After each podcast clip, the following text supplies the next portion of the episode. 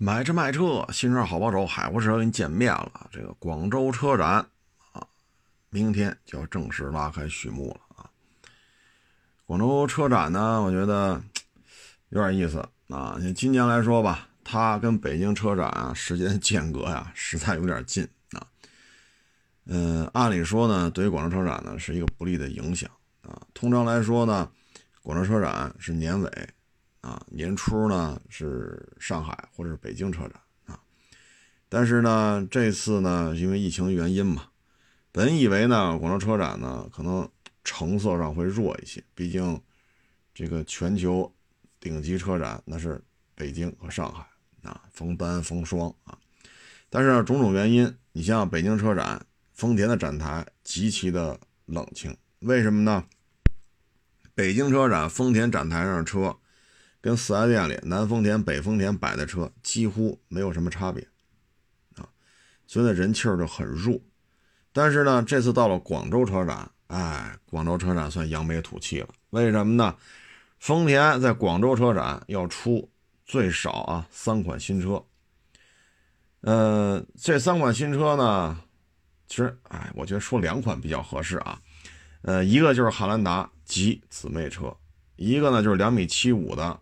在 TNGA 的卡罗拉雷凌这个架构基础上，轴距加长到两米七五，实际上是两款车啊。但是呢，汉兰达的姊妹车呢，就北丰田那车呢，现在名字没公布，所以我们现在有名字的车就仨：汉兰达全新一代、凌尚啊，这是雷凌的长轴版，然后呢，那个叫奥奥兰啊，哦奥奥兰啊，所以呢，有名字的。是仨，但实际上就是四款车啊，就是南丰田的和北丰田的都会出汉兰达，南丰田和北丰田呢也都会出两米七五的三厢轿车啊。呃，两个底盘，四款车，但是现在有名字的是仨啊，是这么一情况。这仨车往这一摆，广这个广州车展这个成色啊立马就窜上来了啊。呃，咱先说这汉兰达，汉兰达呢，这应该是国产的第三代。国产的第一代呢是零九年生产到一五年啊，主要就二七和三五啊。那一批汉兰达到现在，二手车市场上价格极其坚挺啊，非常的保值啊。你像这零九、一零、一一、二大方灯的汉兰达啊，呃，你比如说一零年的，去年我们收这车多少钱？今年收这一零年的还是多少钱？没有任何变化。啊，你别说啊，这车怎么增加一年车龄了？它应该降点价，是还是一零年的车，去年收这价，今年收还这价，啊，所以看得出来市场对汉兰达有认可，在二手车市场到什么程度啊？第二代，也就是现在店里还摆着卖的二零 T，一五年生产到了现在，啊，实际上是属于超期服役了。为什么呢？原计划四月份北京车展的时候，全新一代汉兰达就要正式亮相。用不到等这么冷的天儿啊，这个夏秋这交接的地方，或者说，呃十一前后啊，全新的汉兰达应该就开始铺货。但是呢，因为种种原因啊，拖到现在才第一次在国内正式亮相啊。至于铺货，明年再说吧啊。所以呢，现款 2.0T 的汉兰达属于超期服役了啊。但是呢，超期服务、超期服役不碍事儿。啊，为什么这么说呢？买卖可真好啊！啊，这个好啊，真是你都不知道怎么形容它了啊！什么呢？上个月呢，十月份这车卖了一万台，各位啊，这车已经是超期服役了。之前的月销量呢，基本上稳定在八千台，啊，八千台。结果到了十月份，就大家已经知道这台车在广州车展会亮相了，还能卖到一万台。这销量蹭楞楞又上去了啊！为什么呢？就跟大部分广丰店对于汉兰达已经不加价了，所以大家觉得不加价就挺实惠的。所以这事儿，哎呀，你就可以通过这事儿能看出来，国产的这个第二波汉兰达是多么的受欢迎啊！那现在呢，全新一代正式亮相啊，二点五四缸自吸汽油机加一混动啊，是这么一个状态啊。这车呢，戏称啊标轴版的啊，或者说短轴版的四驱塞纳跨界版啊。为什么呢？你不觉得塞纳全新一代的啊和这个全新的汉兰达轮廓上特像？啊，当然轴距呢没有塞纳长，所以呢就被戏称为短轴版的四驱塞纳跨界版啊。通过这个你也能看出来，这台车体型不小啊，体型真是蛮大的。嗯，它呢是一个战略车型啊，不光是对于丰田来说啊，说一车超期服役到这种程度了啊，一直停不了产，因为新的种种原因吧，没法尽快的如期投产，所以只能超期服役。还能加价卖，然后到这种程度了，还能又窜了一窜，从月销八千台蹭楞楞楞楞变成月销一万台，所以这对于丰田来讲，这也是一战略车型。同样，对于竞品车型来讲，这也是一个战略车型。为什么呢？干不过它。你比如途昂，销量啊也差不太多啊，也是大几千台的量，但是这边超期服役还在加价，那边已经优惠两三万。对于途昂来讲，那就。那就别买了，那就不叫优惠啊！所以优惠额度如此之大，体型比它大了这么多，款型还比它新了新了两年，因为晚投产了两年啊！一七年上的途昂，一五年上的汉兰达 2.0T，款型新，个头大，优惠多，销量没人高。你说上汽大众这是吧？看汉兰达得什么什么想法啊？你看这个探险者啊。纵置后驱平台，操控性很好啊，款型那就甭说了，这款型肯定比那 2.0T 的汉兰达要新太多了啊。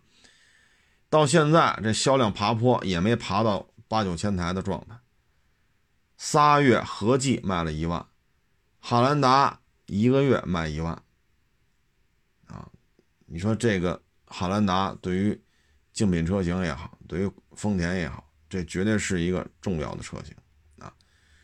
然后呢？现在对于丰田来讲呢，汉兰达换代之后，你像它南丰田、北丰田也要出。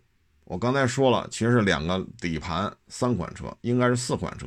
但是北丰田的汉兰达现在没有名字，最起码我录这期节目的时候，我还不知道北丰田的汉兰达叫什么名儿。所以呢，就是两个底盘三个车型啊。那对于丰田来讲，从明年开始，汉兰达将会两台车南北同时生产。叫什么名字不重要，它重要在于什么呢？汉兰达一九年全年是加价的，卖了九万八千五百台，也就是说，可你可以理解为就是十万台。那二零二一年的时候，将会是两个汉兰达同时在销售，也就是说，汉兰达对于丰田的销量提升会非常明显啊。呃，不能说都卖这么好吧。啊，但是呢，我觉得两台车啊，从一九年月销，呃，一九年年销九万八千五百台，二一二一年这一年，南北汉兰达卖个十八九万，应该问题不大，弄好了有可能会突破二十万台。那也就是说，这个对于丰田来讲，它在国内的销量会增加一个八到十万台的增量。而这个级别的 SUV，咱别说 ABB 这些豪华品牌啊，什么路虎啊，啊，什么雷克萨斯，咱不说那些，咱就说相对而言中端品牌啊，大众啊、丰田呐、本田呐、福特啊，这个市场份额就这么大。为什么呢？三十万上下这个价位，你可以买到 ABB，你可以买到路虎，你可以买到林肯，你可以买到雷克萨斯。所以到了这个价位，市场。这个份额相对而言就就这么大啊！你丰田平白无故干走八到十万台，对于其他主机厂来讲，就意味着少卖八到十万台啊！所以这车我觉得主要在这儿。那你说它这么牛吗？我觉得也有一些让人担忧的地方，那就是说这一代汉兰达目前动力系统偏单一，像现款汉兰达好歹啊，一八年的时候还有三点五。虽然说几乎就没人买吧，都是二点零 T，但好歹它曾经有两个动力系统，你可以选。但是现在这一代呢，目前我们得到的消息呢是只有二点五啊，就汽油机的废货量来说，只有这么一个啊。那这台车呢，大体格子啊，刚才我也说了，被戏称为短轴四驱塞纳的跨界版啊，所以。二点五四缸自吸汽油机加混动，它的实际驾驶的是不是像现款 2.0T 汉兰达这么安静？这是需要去开才能做出评价。如果它的试驾的时候，它的噪音控制没有提升，甚至有略微的退步，啊，再就是动力系统的这种表现，啊，这些都需要去实际去开。如果做的 OK，那还好。刚才说了啊，说在去年九万八千五百台的基础上，再增加八到十万台，这是有可能的。如果动力系统做的没有那么出色，那这个量增量就不好说了啊。这里边担心的这个根源在于什么呢？就是 RAV4、威兰达、亚洲龙、凯美瑞都在用2.5四缸自吸加混动的动力系统，但是这四台车要比这个汉兰达小轻。说白了就是同样一套动力系统，你带这车它大它重，所以说呢，能不能顺畅的切换啊，保持之前加价销售的这种势头，就要看这套动力系统实际开起来的感觉。就说配置什么这，各位啊，汉兰达加价从一五年卖到二零年，靠的不是配置多，这点您认吗？汉兰达加价这五年靠的不是说配置多，所以我才加的价。它的配置一直是偏低的，所以您就别操心了。你卖多少钱呢？你有什么配置？嗯，嗯 对汉兰达来讲，配置反正之前的版本都不是卖点。哈哈，也许2.5混动四驱会给我们一个耳目一新的，哇，配置好丰富哦。也许啊，但如果它不这么做，你也没什么可说的啊。所以它能不能实现八到十万台的增量？第一要看价格，别太贵了。第二，你的动力系统能否让我们觉得，嗯，比上一代，也就是现款 2.0T 的更安静、更顺畅，这是很重要的啊。那说完汉兰达呢，我们再说它这个那俩有名的，就同一个平台，但是它都有俩名字，一个叫呃什么来着？你瞧瞧，奥兰。哎呦，这名字是忒拗口了啊，这口条不利索，容易咬着啊。另外一个叫凌尚，啊，原来啊，我一直认为这叫亚洲虎比较合适，但是现在看呢，人家没用这名字，人家用的是奥兰啊，但是我认为奥兰奥兰这个不是那么朗朗上口，哈 哈我觉得叫亚洲虎也没什么不可以的啊，呃，一个是奥兰，一个是凌尚，这两台车呢是全新的啊。但是呢，它是在这个 TNGA 卡罗拉雷凌的这个平台上加长五，加长到二七五零，是两款全新的车型，它没有前代啊，前代它没有，就是这是刚刚诞生的车型。但是呢，这个对于丰田来讲，我们可以看一下卡罗拉雷凌，卡罗拉呢去年卖了三十四万八啊，三十四点八八万辆，我们就理解为三十五吧。雷凌呢卖了十六万九千多，我们理解为十七，啊，三十五加十七，五十多万辆，啊，五十五十小几啊，这个量就很大了啊。也就是说呢，你在这个基础之上呢，呃，它已经是五十二三万辆的一个总量啊，就说五十万辆吧，啊，往少说点，五十万辆的体量就是卡罗拉加雷凌。这是一九年啊，二零年的全年销量现在还不知道。在这五十万辆的基础上，它的制造成本其实并不高，因为只是在他们基础上做了一个加长，所以要比全新研发一个车便宜啊。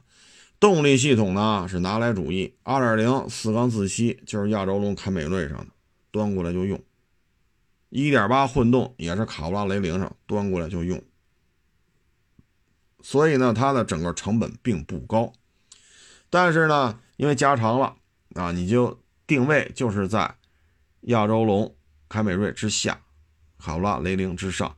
现在卡罗拉、雷凌基本上是一万多、一万大，就这么一个优惠。所以呢，现在卡罗拉、雷凌基本上主攻的零售市场裸车价啊，十到十五之间，十六万多到二十多万是亚洲龙和凯美瑞的。啊，当然亚洲龙会贵一点。我说这价格是凯美瑞低配的啊。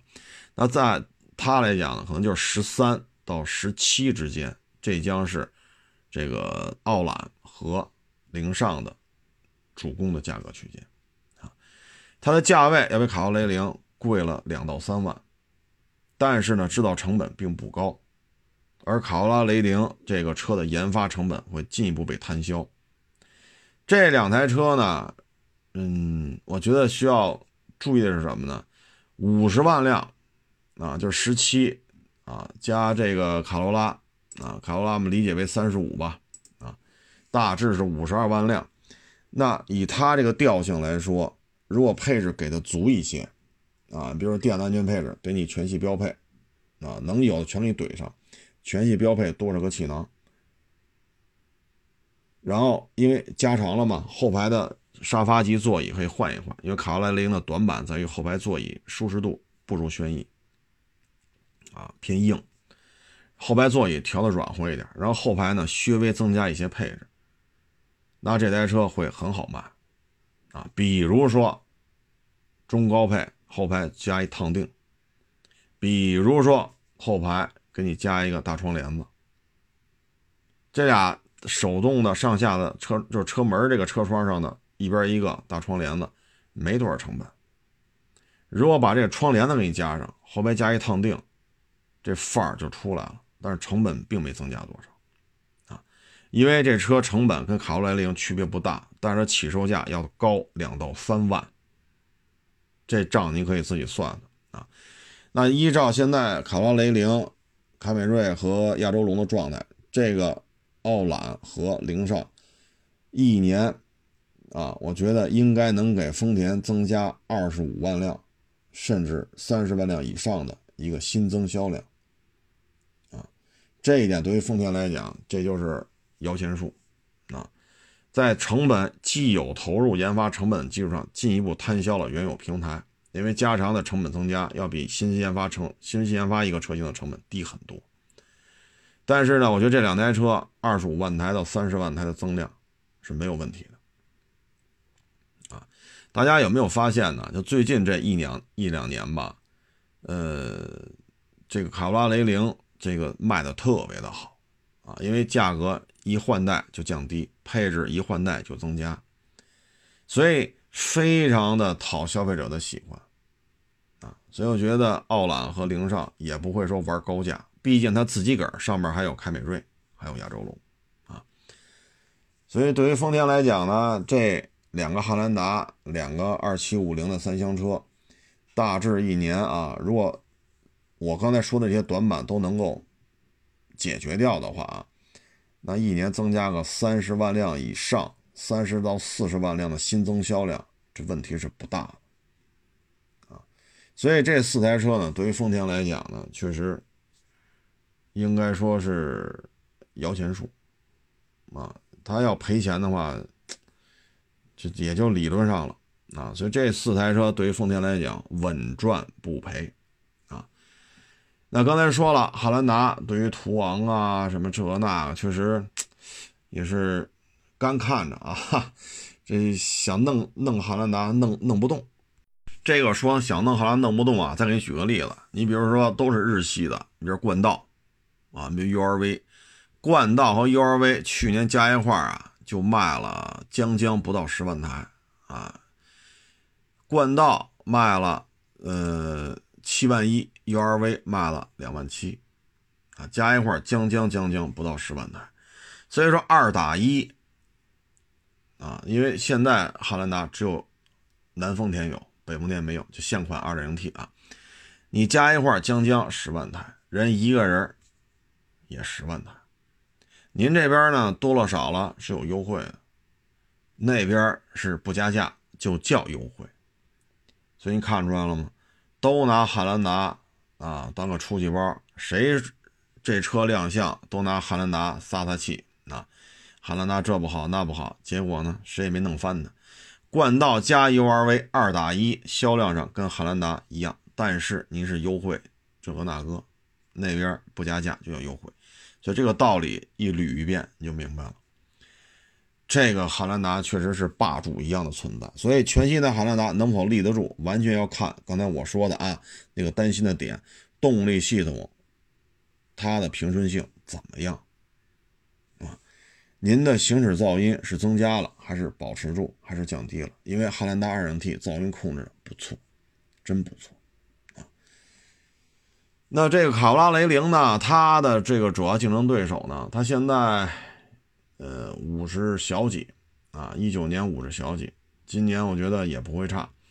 它主要竞争对手呢？现在看呢就是轩逸啊，但是轩逸实在是，哎呀，这一台车一年干个五六十万台就手拿把掐。轩逸也差不多，朗逸也差不多啊。这俩车呢，让丰田来说呢就没招了。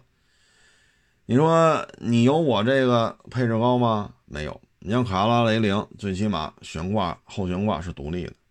气囊也多，电子安全配置也多，中保研碰撞实验的成绩也在那摆着呢。你说朗逸、轩逸，你说，哎呀，这个比起来确实，你就这么看，确实比不了。但是呢，朗逸、轩逸卖的确实很高，一个月四五万台，甚至五万大一个月的销量。这卡罗拉、雷凌加一块儿才勉勉强强追上人家。为什么呢？就是因为轩逸的后排号称小天籁，啊，小沙发，啊，天籁呢那是大沙发，这叫小沙发，所以呢，轩逸后排真的是，哎呀，让这个丰田也是没招，所以它才推出的这个长轴版。那这个卡罗拉雷凌，呃，奥揽加这个凌尚这四款车合起来发力。那轩逸就单品啊，肯定还是卖不过轩逸。但是四款车一起发力，轩逸就肯定销量上就比不了他们。但是单打独斗，轩逸依然是霸主一样的存在。因为什么呢？你换加长之后，假如说啊，丰田把这个奥朗和凌尚的后排座椅改成了沙发级的，像我说的，增加个烫钉，就是高配啊，中高配，增加个烫钉啊，左右窗帘子呀，是吧？但是你加长并没有加宽，所以后排横向宽度的问题，它还是在这摆着啊。但是呢，作为这四台车增量来说呢，加一块肯定就远超轩逸了。现在卡罗拉雷凌加一块勉勉强强追上了轩逸，还超不过人家啊。现在是这么一情况。那本田呢，一个是凌派啊，凌派主要的就是一个大空间，那后排确实大。啊，轴距确实也比卡罗拉雷凌长啊，呃，后排座椅确实也软和，啊，这个有什么说什么啊。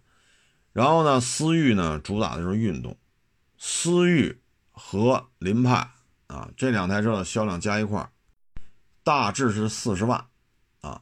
一九年凌派是一万五啊，那边是二十四万，就是思域二十四万多，所以二十四万多加十五万，大致就是四十万的量。也就是说呢，一个主打大空间，一个主打运动，秒天秒地啊，秒飞机秒航母啊，和卡罗拉雷凌相比，销量上差了十二万辆左右，啊，就是卡罗拉雷凌加一块和凌派加思域之间差额在十二万辆左右啊。但是呢，这个奥朗和凌尚一出来，这个本田目前看就不太好办了啊，不太好办了，因为现在思域。只是一家在出，它并没有说俩本田同时上思域，就这是一短板啊，这是一短板。呃，如果说本田也执行双车双车策略执行的完全到位的话呢，可能会好一点啊。但是思域就这俩字儿，它就值钱，已经十代了啊。咱们国产的是从八代开始的，九代、十代，呃，十一代现在。这个官方图片也已经出了，就这个传承，思域俩字儿它就值钱，所以要做双车策略的话呢，再起新名字确实也差点意思。当然这是本田的事儿了，反正呢就是跟轩逸比，卡罗拉雷凌加一块勉勉强强没被人甩下，但是傲揽和凌尚加一块这四台车加一块销量将远超轩逸，单品还是干不过，这就是客观事实啊。本田呢，思域加凌派呢，一九年是四十万辆，不如卡罗拉加雷凌，如果这俩车两米七五再加上去，那本田这块压力就很大了，就会被甩得更远，啊，就总量上会甩得更远，啊，有可能会逼着本田也出南北思域呗，啊，你就没有传承也没办法，那也必须得上，啊，大致是这么一情况。反正本田是这么一个状态吧，啊，你让本田再出一加长版的凌派，这一，哎，反正丰田是急了啊，这真是出大招了啊。嗯，说完了这个呢，我们再说说就是奥迪啊，奥迪呢这个广州车展吧，重头戏就是 A3。它的高尔夫呢和这 A3 呢其实是有血缘关系的啊，一个挂大众标，一个挂四个圈啊。北京车展呢主推的呢可能就是高八啊，广州车展的主推呢就是 A3 啊，因为他也知道两车这个有一定的血缘关系，所以要摘开了推，要有时间的节点要错开啊，不能自己个儿挖自己个儿的墙角啊。那从这个车来说呢，咱就。说高尔夫就得说 A3，说 A3 就得说高尔夫啊。从颜值设计来讲呢，我认为这一代 A3 做的很成功，很漂亮啊。外观内饰，我认为嗯是我们想象的应该有的样子。高八在颜值上，我觉得较为失败，特别是外观啊，那俩眼珠子给人感觉这眼袋特别大啊，睡眼惺忪的状态，不精神。而且呢，动力系统啊，包括一些相关参数看吧，也没什么变化。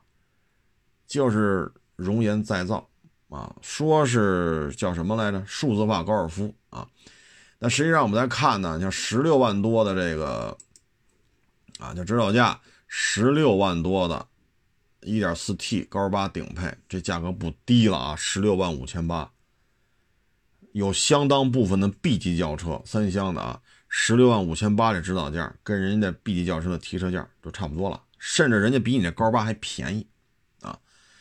可是就这样了，咱们这个车的电子安全配置还是不足啊。这里边呢，你看这个价位啊，嗯，车道偏离啊，车道保持啊，道路交通标识的识别，这些到了十六万五千八的顶配一点四上还要选装，您还得掏钱，你说这合适吗？这要再选装完了，十六万五千八，这车妥妥过十七了。仅仅是个车价，不包括购置税，不包括保险，这价确实有点太高了。然后呢，其他的高八不提供这些选装，想花钱嗨没有，不提供，你只能买十六万五千八，在这基础上您再掏钱，再往上加钱，十七万多了，哎，才能给加上。你再算购置税，你算保险，好家伙，这车就奔着十九万去了，合适吗？这个？所以呢，奥迪 A3，我认为它的市场前景会比高八强，啊，首先呢，我觉得颜值高八不如 A3。第二，A3 这次分开做了两厢、三厢，轴距不一样，三厢叫 A3L，两厢就叫两厢，轴距不一样，啊，A3L 加长了五厘米，所以对于家庭用户来讲，这个就很有诱惑力了。对于这么大点车，后排加长五厘米，那这个区别就很大了，啊，所以我觉得颜值 OK 过得去啊，没有什么明显的败笔，不像高八看着不精神，颜值过得去，品牌没问题，然后就这么有诚意，三厢玩长轴，两厢玩标轴，配置上过得去，定价也可以，那 A3 它的市场表现、市场反馈会比高八强。啊，高八定价和配置真的是不成比例啊！我认为高八在现在这个指导价上不优惠个三万，我觉得都不太值得购买！你看十六万五千八，你说不选配什么车道保持、车道偏离啊、道路交通标识识别，你都不要了，十六万五千八，购置税一万多。对吧？十六万五千八的车，购置税肯定是一万多了。这办完了就奔着十八万去了，然后再上个保险，妥妥十八万多，妥妥的。啊，上个连交强险都算上，再上一商业险，跟你要个六七千，不高吧？十八万多，十八万五以下办完了，够呛啊，十八万五以上了的，而十八万五以上你可以买到的车很多很多。您说是不是这道理？啊，所以我觉得这一代高八的市场表现不会，就是很难达到高七的水平。高七一九年整整卖了十万零一千，十万零一千台，啊，十万台，人家突破这大关了，啊，但是高八能不能维持住？我真是觉得，哎呀，不是说不能。我觉得还是要看你高尔夫第八代在二零二一年给多少折扣啊？那各位说，那今年我再等等，是不是十二月份能有折？各位啊，嗯，这个一汽大众的展厅车可多了去了，SUV 还一堆呢，轿车还一堆呢，对吧？他犯不上说最后一个月了，你完得成任务也就完成了，完不成也就完不成了，犯不上最后一个月拿这高八刚上市的车来砸价，犯不上。他要砸价也拿迈腾砸，对吧？拿那几个 SUV 来砸价，所以这台车今年优惠不可能太大，所以你要买就明年再说吧。他二一年他要维持住十万台的销量，这折扣必须得放出来，而且不是说给八千给一万，我个人认为三万这是一个比较有可能维持十万辆不低于这个年度销售业绩。重要的一个因素就是优惠三万，啊，那 A 三和 A 三三厢呢，它这个销量呢，一九年啊加一块儿大致是一两两厢是三万八，三厢是四万六，啊，大致就是九万多台，啊，但是我觉得这一代 A 三如果这么玩，颜值啊、加长啊什么这个那个，它突破十万台大关。或者保持住现在九万多台的这量，呃，我觉得问题不大，啊，因为对于他来讲，大致就是九万台，就是一九年销量大致的一九台，呃，这九九万台啊，这里边可能亏了一两千台吧，大概差额在一两千台的量，所以大致往上算的话就是九万辆，所以我觉得 A 三定价不会太高，啊，为什么呢？现在奔驰，啊，这个。北奔生产这三厢车，现在实际的市场提车价已经很便宜了。你像北奔这个 A 幺八零 L 啊，人家也加长，轴距呢是两米七八九啊，这轴距很长了。咱们这 A 三呢，就是两厢的和三厢轴距不一样，两厢呢是两米六三，三厢是两米六八啊，两米六八的三厢 A 三 L。和两米七八多一点的奔驰 A 幺八零 L 相比，轴距还没人家长啊，两米六八对两米七八，这差距还是比较明显。那现在呢，这个 A 幺八零 L 呢，指导价二十一万一千八啊，呃，人家轴距是两米七八九，咱这两米六八，差了十点九十点九厘米。它现在二十一万一千八，这是起步价。啊，现在呢，实际上优惠呢，呃，这台车的实际提车价格呢，已经不到二十万，啊，店里是有优惠的，所以呢，咱这个轴距比人短这么多，啊，短了十点九厘米的话，咱的卖价不可能比人家还高，或者说跟人家喊一个价，您说呢？反正大致这么一情况吧，因为 A 幺八零 L 低配起步价是不到二十。所以 A 三别人是吧？嗯，那加长的？这起步价就肯定就就是十大几啊。那没加长的 A 三两厢呢，起步价还能再低一点。所以这台车我为什么不看好高八呢？就是你定的这么高，而 A 幺八零 L 定价就实际提车价又不到二十，然后 A 幺八零 L 轴距又比 A 三三厢轴距长了十点九厘米。这高八往上顶，A 幺八零 L 往下砸，所以这 A 三定价你说怎么弄啊？所以我觉得，就价钱差不多的情况下，当然高八可能，呃，它因为这个价位高一点，可能配置要比价格相近的 A 三的配置要高啊。那我觉得凯瑞可能还是 A 三有面啊。所以我就说，为什么我觉得看好的是 A 三销量有可能会突破这个九万台年销的大关。高八要守住一年十万台的这个一九年的业绩，我觉得对于高八来讲，在二一年他能做的就是一件事儿，三万块钱优惠，没有什么其他的选项啊！你不可能二零年年底刚开始铺货，二一年大幅度改款、大幅度增配。你作为一个一线大厂来讲，这是不是有点尴尬？这事儿。那说完这些，这个十几万啊，二三十万，那咱说一贵的啊。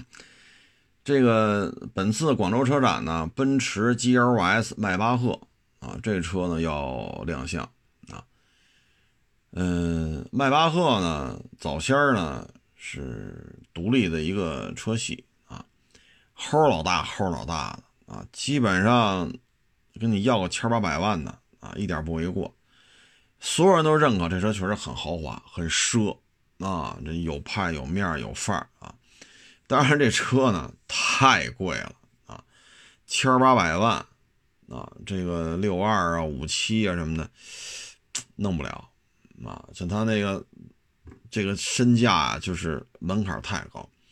所以呢，奔驰呢痛定思痛啊，也可以说痛定思定。啊，甭管是痛定思定还是痛定思痛，反正人家最后一拍脑门，就在 S 级的基础上轴距稍微加长一点，它就叫迈巴赫了啊！哎，你猜怎么着？这家伙这市场反馈就是一个字儿，贼拉的好啊！特别的受这些富豪们的这个认可啊。嗯，到现在啊，这个奔驰 S 迈巴赫还是啊，就是很难有优惠啊。嗯，你比如说吧，这个 S 四五零四驱啊，指导价幺四五点八八啊，嗯，这个价位呢，也跟过去那个六二五七相比，确实便宜很多了啊。当然，就这价格，你说一百四十，一百四十五万八，我能不能开走？不好意思，你开不走。这车现在要加几万块。各位啊，全新一代大 S 北京车展上就正式展出了，这已经明确告诉你，这车就要换代了。但是因为全新一代奔驰 S 不认可，国内普遍不喜欢这种小鼻子小眼的风格啊，因为大 S 嘛，大奔，你就应该浓眉大眼儿所以那车呢，北京车展放了一天就撤了啊，可能挨骂挨的比较多。这个车往这一摆呢，原来奔驰 S 四五零四驱幺四五点八八这一款呢，有些时候呢还平价还能卖，啊，有些时候还能商量一点，啊，但是现在呢一律加价，啊，您这是一点招没有了，啊，真是，哎呀，这车反正现在就是无法弄了，啊，这车真是无法弄了。嗯，现在这个加价的势头吧，是非常的猛，啊，非常的猛。这个呢，就是也就意味着咱们这个车，啊，呃，GLS 迈巴赫要想不加价也有难度，各位可能你说便宜的是不是才加呀？各位，贵的加的更多，啊，你比如说 S 六八零迈巴赫 S 六八零，原来加一百，现在少点了加七十万啊。二百九十九点八八万，现在加七十，原来加到一百，是加的少了点儿，但是呢，是在加一百万的基础上变成加七十万，那个加四五万，这加七十万，七十万，各位啊，买个 A 八，买个七系的入门级，提裸车是不是富裕？所以你就看出来，对于浓眉大眼版本的大 S 是很认可的。所以 GLS 迈巴赫呢？嗯，依照它这个，因为它是一 SUV 嘛，啊，GLS 它不是轿车啊，是一个在 S 底盘基础上打造出来的这么一个大块头的 SUV 啊。这车呢，首先不便宜，第二呢，就是迈巴赫现在国内是叫响了，一说迈巴赫特别的认啊，所以目前看呢，这个车大概率是要加价的啊。第二点，你要提现车有难度，啊，为什么呢？现在因为疫情啊，嗯，不论是北美也好，欧洲也好，啊，嗯，它整个的这个各大汽车主机厂的生产线都受到影响，所以呢，现在很多进口的车型产能严重不足，跟不上货。你比如说叉五、叉六啊，包括 GLE、GLS 啊，包括 Q 七、Q 八啊，包括一些其他的车型啊，现在你去订车，原来有比较大的折扣，现在折扣很小；原来小折扣，现在没折扣。原来平价卖，现在加价，为什么呢？欧洲和北美这些汽车这些生产基地啊，很多产能严重受挫，就是疫情闹的，没有车可卖，你说怎么办？啊，所以产能受限，呃，又有稀缺性，然后又认，啊，咱们的富豪阶层对这迈巴赫又特别的认。所以，G L S 迈巴赫还是加价的路数，啊，呃，这车虽然跟咱普通老百姓 关系不大吧，但是说不加价提车，目前看可能啊，这个可能性接近于零啊。嗯，咱们这边呢，喜欢就是喜欢贵的啊，越贵越好。你像这个奔驰 G 三五零二点零 T 啊，都这车都骂出翔来了。啊，但是呢，现在你要提一车，还得加个二三十万，不加个二十大几万，你还是提不了。然后呢，比它贵一级别呢，就奔驰 G 五百，啊，这就不是二点零 T 了啊。奔驰 G 五百呢，现在基本上加七八十万。各位，那个加二十大，这个加到七十大，就是奔驰 G 五百、G 六三、G 六五，啊，这些车反正。差不多也得加这么多，啊，嗯，加了少了也弄不着，啊，G 六三现在基本上七是小吧，差不多就是七是小，啊，G 六五现在好像没货，啊，G 六三大致是七十多，啊，所以你能看出来没有？富豪们不在乎你加的多，只要贵就好，啊，你说 G 六三跟 G 五百，你说这玩意儿。咱们也消费不起，咱们也就是说说而已。等这个六五开始铺货了，二零款六五开始铺货了，这就不好说加多少了啊。就那声浪它就值钱啊。所以你看一下奔驰 G，你再看一下现款 S 级的迈巴赫，随着 GLS 迈巴赫，啊，其实说白了，加不加价跟咱也没关系啊。咱们都是吃煎饼、吃方便面的主啊。反正大致这么一情况吧，富豪们的需求是很旺盛的，现在产能在减少，啊，或者说生产节奏被打乱了，疫情的原因，所以出到咱们国家车就变少了，没办法，哎，富豪们嗷嗷待哺，车源又少，那就坐地起价呗。你要说对这个 G R 三迈巴赫不满意啊，虽然咱消费不起，咱也挑挑毛病，不满意在哪儿啊？就是它的轴距。和长度跟普通版本的 GLS 基本一致，它并没有说库嚓轴距加长二十公分，他没有这么做，就觉得这差点意思啊，他应该就是愣加长啊，再往后拽二十公分啊。这车呢，我觉得卖点在于四座啊，在于四座，呃，反正官方说呢，西部空间是一米三四啊。这就是姚明来了也能翘个二郎腿啊！但是我还是觉得应该加长啊，最起码外形上它就不一样啊！你看奔驰 S 级迈巴赫就是比奔驰 S 级就是长，就长了一股节儿啊，不是三五个毫米、三五个厘米啊！所以 GLS 不满意呢，就是没加长，这有可能会影响它加价的问题啊！再一个起步价吧，哎，这还真是挺厚道的。啊，这台车呢，反正现在公布的价格呢，就是幺五八点八，啊，三点零 T 直列六缸，我觉得这些车啊，以奔驰的来说呢，就应该加长，啊，再拽个二十公分出去，啊，我觉得富豪们应该 更认同，啊，更认同。至于说这车越野能力啊，什么四驱系统，什么有没有低四这个那，我觉得问这都多余。啊，因为这 G L S 它就不是靠四驱系统说能够攀爬呀，什么沙漠呀、泥浆啊、冰雪呀，它不是靠这个活到今儿了。当然，肯定有四驱系统啊，但是真的不是它的卖点。你看见没有？网上你能找到所有关于迈巴赫 GLS 的文献啊，不论视频也好，什么这，没有一个人在那儿说特别认真的讲啊，它的四驱系统是怎么样的呀？啊，它这个啊有没有第四啊？啊，有没有锁呀？是多片离合呀，还是托森差速器呀？有没有电控防滑呀？啊，它有没有泥浆、沙漠、岩石？哎呀，哼 您找去吧！啊，一脑袋毛担保，全网上没有这么介绍 GLS 迈巴赫的啊，就说这么奢华。哎呀，这个怎么烫定、冻定是吧？冰箱啊，什么小桌板啊，什么捏腰、捏屁股、捏脚啊，你能找到都是这个啊。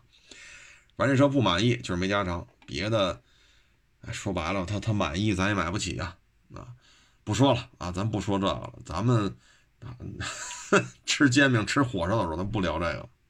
咱再说一个比那个 GLS 迈巴赫便宜点啊，就是路虎卫士九零啊。这个卫士啊，现在卖的呢是幺幺零，啊，就是长轴吧。九零就是短轴啊啊，那个是一边俩门，这个呢。是一边一个门啊，轴距更短了，也就意味着纵向通过角会有所改变。这车的轴距啊只有两米五八七啊，不到两米六，啊，确实轴距有了大幅度的缩短。因为它这个五门的呢是三米零二二，咱这个五门变成仨门呢变成两米五八七，所以轴距缩水了四十多个厘米啊。呃，这个。这个变化还是非常大啊，车重也会有明显的不一样啊。三米零二二，两米五八七，这个轴距变化超过四十厘米，各位啊，这个相当厉害了。那现在幺幺零卖的怎么样呢？中规的啊，加价基本上是七万左右啊。当然了，也有地方可能平价，也有地方加三四万啊。但是总体上看吧，你要平价提车呢，得多找找。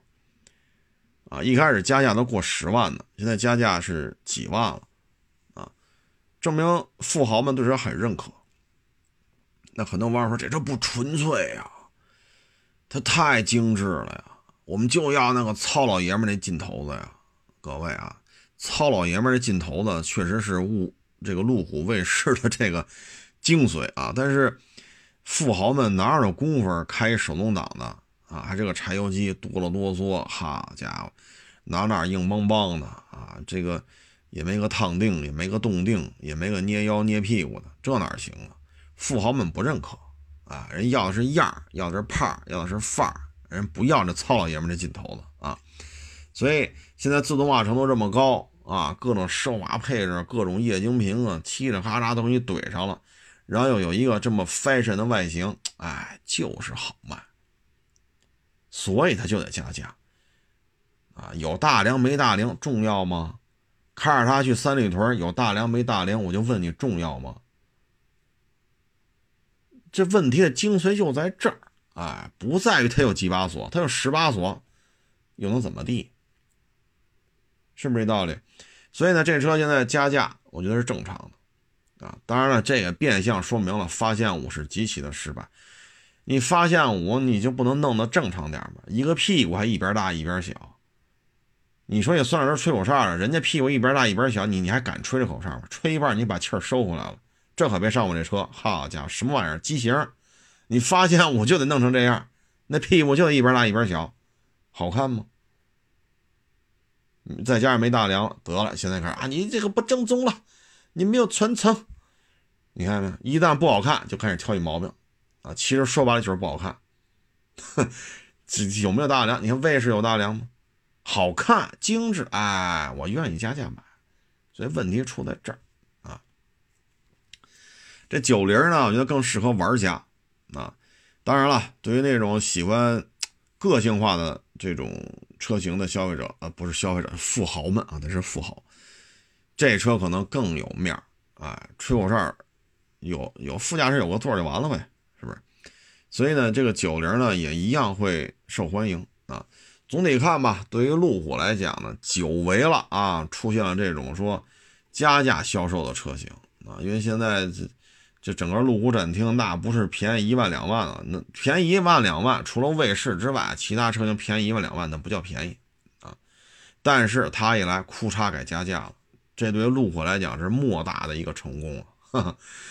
呃，九零来了呢，我觉得还是一个很好玩、可玩性很强的车啊。当然了，您别别指着它去无人区了啊，你开着七八运兵车、第四 D 的。啊，四五零零大 V 八都比这玩意儿靠谱。这东西就适合什么呢？不要离城市太远，啊，观赏，哎，我觉得这是它最大的魅力。啊，千万别太较劲啊。呃，它不是那个原来那种大铆钉铆的那个那车壳的 新车啊，你这车肯定做过钣金，不可能，我这新车。你看你这车身平吗？这块那块好，这车身能做平了吗？我们要求不高，做不平。老卫士这车身，哎呦我去，嗯，反正现在这确实精致了啊，富豪们喜欢，所以他就加价啊。呃，九零还是有可玩性，但是可玩性呢，我觉得还是一种观赏啊、气质啊、魅力，还是以这个角度比较合适啊。咱再说一个。相对便宜一点的一个性化车型嘛，就是瓦罐啊，这个呢就是福克斯啊。这瓦罐吧，其实在国内呢一直就卖不好，各家出的瓦罐就没有一个走量的啊。从最老早的那个大屁股桑塔纳啊，包括那个南京菲亚特的那个周末风啊，呃，再包括凯旅啊，什么马六啊，呃，再到现在的 All Road 啊，Avant。等等等等吧，就没有一个走量，就是一个存在就是胜利啊。福克斯啊，全新换代之后，卖的是真不怎么样。操控好吗？操控性是真不错，但是你说这发动机就没什么兴趣了啊。本身是为了省油，弄了个三缸一点五啊，然后这一点五 T 吧，匀速溜达的时候还歇缸，等于就是俩缸啊，给人感觉就是，哎呀。这这是摩托车的造车思路，这就剩俩缸了啊。然后呢，现在长安福特觉得不行啊，我这车底子这么好，是不是不就是三缸两缸吗？这不是吗？又怼出一个沃根啊，旅行版啊。嗯，我觉得造型啊、操控是不错，但是为了省油而出的三缸（括弧有时候歇缸就剩俩缸），但是油耗还真不低。这就根儿嘎了啊！所以如果能提供一个四缸机，然后弄这么一瓦罐，我觉得还是可以的啊。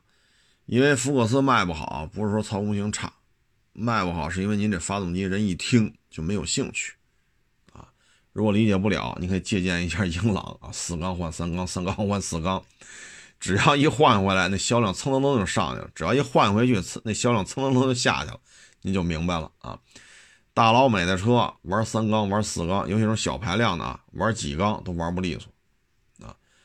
所以这个福克斯瓦罐呢，颜值嘛，看了看还行啊，还不算难看，有一瓦罐车的一个那种神韵，确实有啊。但是我觉得长安福特能不能别这么死心眼子呀？整个四缸机，你看人英朗都整回来了，咱这就不能整回来吗？您说是不是？这车呢，轴距是二七零五，跟这个普通版本的福克斯一样，二七零五。车身长度呢是四六七八，啊，嗯，四六七八跟三厢版福克斯相比呢，稍微长了一点。三厢版是四六四七，啊，这四六七八，大概也就是三两个厘米的变化，啊，嗯，反正看您吧。你要就是喜欢的就去看看，但这福克斯啊，现在卖的是真不行，不是操控不好，主要就是这发动机没招啊。大老美擅长的是什么呀？大皮卡、大 SUV 啊，什么凯雷德呀、啊领航员呐、F 幺五零啊、大坦途啊，是吧？这是他们擅长的啊。什么六点几、七点几、八点几，这发动机在他们那儿都不叫事儿，都能给你怼进去。就是前两天牧马人还出超过六点零排量的版本呢，这，哎，所以让他裤衩弄个一点五的，他真玩不转啊！人家真用心了啊！你说制造成本多高？一点五三缸还来一斜缸，制造成本得多高？你直接出个四缸不就完了吗？你的成本还比不了你的三缸呢。为什么三缸还带歇缸？你这歇缸要坏了，库嚓就变成两缸了，永远俩缸，你当骑摩托车玩了这？哎，这就是俄马尔克这边汽车不擅长的啊，所以他们应该跟日本车呀或者韩国车多一些合作啊，因为日韩系呢对于小排量发动机还是比较擅长。哎，咱就不说那个了，反正福克斯、瓦罐、神韵、身材的比例啊、颜值，我觉得还都 OK 啊，就这个做的都没有什么太大的短板啊。呃，喜欢就可以看看。呃，这次车展呢也有其他的一些车型，大家也可以多关注吧。啊，各大媒体也都在报道啊，比如哈弗大狗的 2.0T 啊。就这车定位跟路虎卫士有点像，但是售价差距非常大啊。呃，你比如说新款的标致四零零八啊，我们这个法国人呐，真是服了啊，销量都惨成这个样子了，还出这种改款新款等等等等啊，服了啊，我是心服口服啊。包括那个 DS，这又出 DS 九了啊，哎呦我去，咱不清楚 DS 九这次车展来不来啊。呃，我能确认的就是标致四零零八的小改款会来啊，路虎卫士九零会来啊，哈弗大狗二点零 T 会来啊，阿斯顿马丁的 DB 叉会来啊。如果你喜欢呢，可以多关注，包括奥迪的 S 七，这都是有点意思。包括途胜 L，现在韩国人也痛定思定啊，痛定思痛啊，也要出这个长轴啊。所以都，咱们可以在车展期间看看这途胜怎么个加长法啊？嗯，好了，这个不多聊了。广州车展呢，新车有很多啊，大家慢慢欣赏，慢慢把玩啊，看看哪一款车适合你啊。欢迎关注我新浪微博“海阔试车手”微账号“海阔试车”。